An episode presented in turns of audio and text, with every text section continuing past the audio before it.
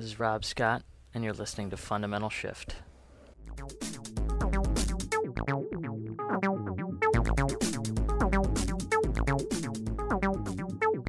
Hi, everybody.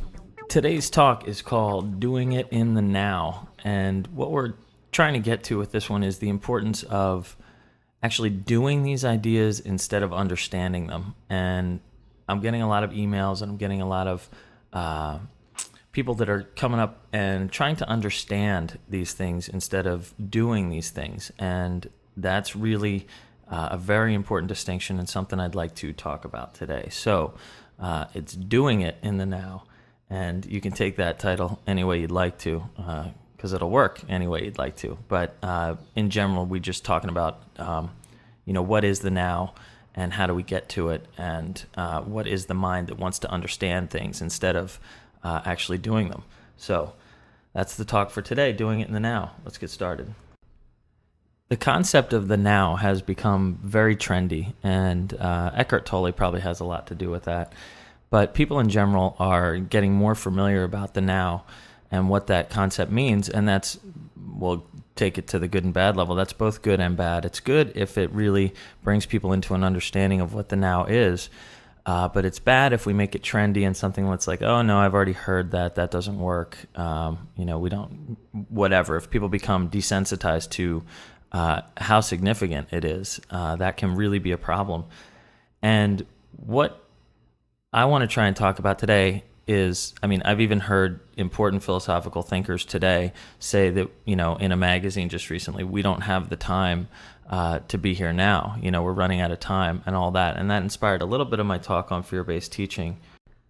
I believe what they were trying to discuss there is the fact that if we're not, if we're just sitting around and we're not really getting the deeper concept of the now, then uh, then that's a problem. And so, why don't we talk about what that is and one of the neat little features about uh, the now? And I will try and get that into a good, tight concept form for everybody today. Let's see how I do. I want to spend a little time explaining why the mind is going to have a hard time understanding these concepts. And then beyond that, I want to point out that not only is it, for a lot of reasons, not capable of understanding this, but it's actually the absence of this mind that is the point. So, and I don't know if we even need to go further than that, but I, I will anyway. Um, but the mind that wants to figure out what peace is and what enlightenment is and all that kind of stuff is exactly the mind that needs to quiet down to experience it. So it's very funny that we're all sitting and working very hard, and it's a very natural thing to work very hard to understand these concepts of the now and what peace is and all that kind of stuff. Uh, but that mind is exactly what needs to shut up to a certain extent to allow uh, this peace to come in. So that's a very big point. Beyond that, I want to point out, you know, more specifically that language doesn't allow us to really nail this thing down. Uh, we, my talk on language is a lie and things like that. Have explained that, uh, you know, things that are good can be bad, and things that are outside good and bad could be considered good, and so then you're caught in good and bad again, and you know you can only point with words. You can't really get to the essence of things. And so all those reasons allow our mind to uh, look at different facets of stuff so deeply that we get really lost. And that is another place of busy mind. That is another place of setting up expectations. So as we sit and we say well i'm able to drop my mind now for a minute but i won't be able to do it later. I won't be able to keep this state of mind forever. That mind that wants to be able to keep it for some concept of forever is exactly not the mind, or exactly not the mind that's going to work. So part of this feels like we're in training. You know, part of this is like, all right, well, Rob's saying to sit and meditate and train, and it's practice, and we're trying to learn and all this stuff. And I want to say that the idea of how to do this is much less important than doing it. Our minds want to become experts at this. So we look at all the possibilities of getting lost so that we can be sure that, you know, when we uh, when one of those possibilities pops up, we'll win. When one of those things shows up, we'll know how to do it in the future. But there's that future state of mind again. And in that, we're already lost. We're already away from it. So the waiting and thinking and planning mind is exactly the mind that we're trying to put down. So if we look at an example, you know, I come across an idea of being at peace. And I'm listening to these podcasts and I'm trying to meditate and I realize I'm not at peace. The mind that's trying to get to peace is the one that's lost in time. The mind that wants to do peace is the mind that puts down expectations. So this may feel very unnatural to us. We're a very left brained uh, world anymore that's trying to figure it out. And so we sit and we want to figure it out. We want to have the skills. But it's really when we do peace, when we allow for peace of mind, uh, by coming to this moment, whatever it is, we're then doing it. We're then doing it all the time. And we realize that when we come to now, now is really all there is. And that the other part is the illusion. The mind that's lost in a future time and all that is the illusion. So, because nobody's keeping a tally, and because when we come to now and we sit and we go, oh, okay, here's peace for just a second, right? The slate is wiped clean. There's no history of sin, there's no history of being away from it. We don't have to be good. And relaxing in that state of mind, not concerned with can we do it in the future, because that's just another idea. And as soon as we get concerned about doing it in the future, we've then lost the now, right? We've lost sitting here for a moment. And so all the concepts of what will that be like? I can't do that for a week. That would be absurd. I'd just sit, you know, doing nothing all the time, right? None of those ideas matter. It's the ability to drop conflict and come to this moment. And when we realize that we're in this moment, we realize it's always this moment. It's never anything other than this moment. And so that's not just fodder. That's not just uh, silly talk that's like, uh, oh, well, that's just a logical, you know, exception or whatever. That's really not the case. The worried mind is something that we're doing now, or the peaceful mind is something that we're doing now. And so learn to come to what is in this moment, and that is doing it in the now. I remember listening to Getting Unstuck by Pema Chodron, which is an audio uh, product that she puts out uh, or put out, which is just recordings of her talking to a group of people. And it was awesome to hear her say that she doesn't really have peak experiences.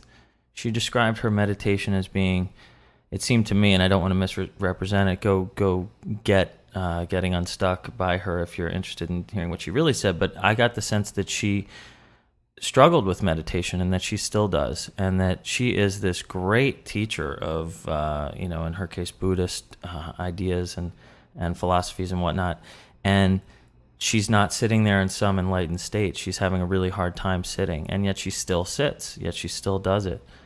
So, coming to the idea that we're going to all have it easy and that we're all going to learn to levitate and have some, you know, different experience or that there's going to be all these peak experiences.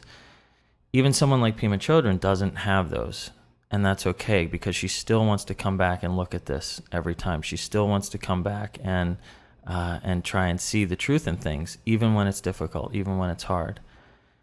So that's just a quick aside to point out that our ideas about how this is going to be and the actuality of how it's going to be could be completely different things. I guarantee that Pema, when she sits, when she's not comparing and not hoping for peak experiences, her life is much more at peace.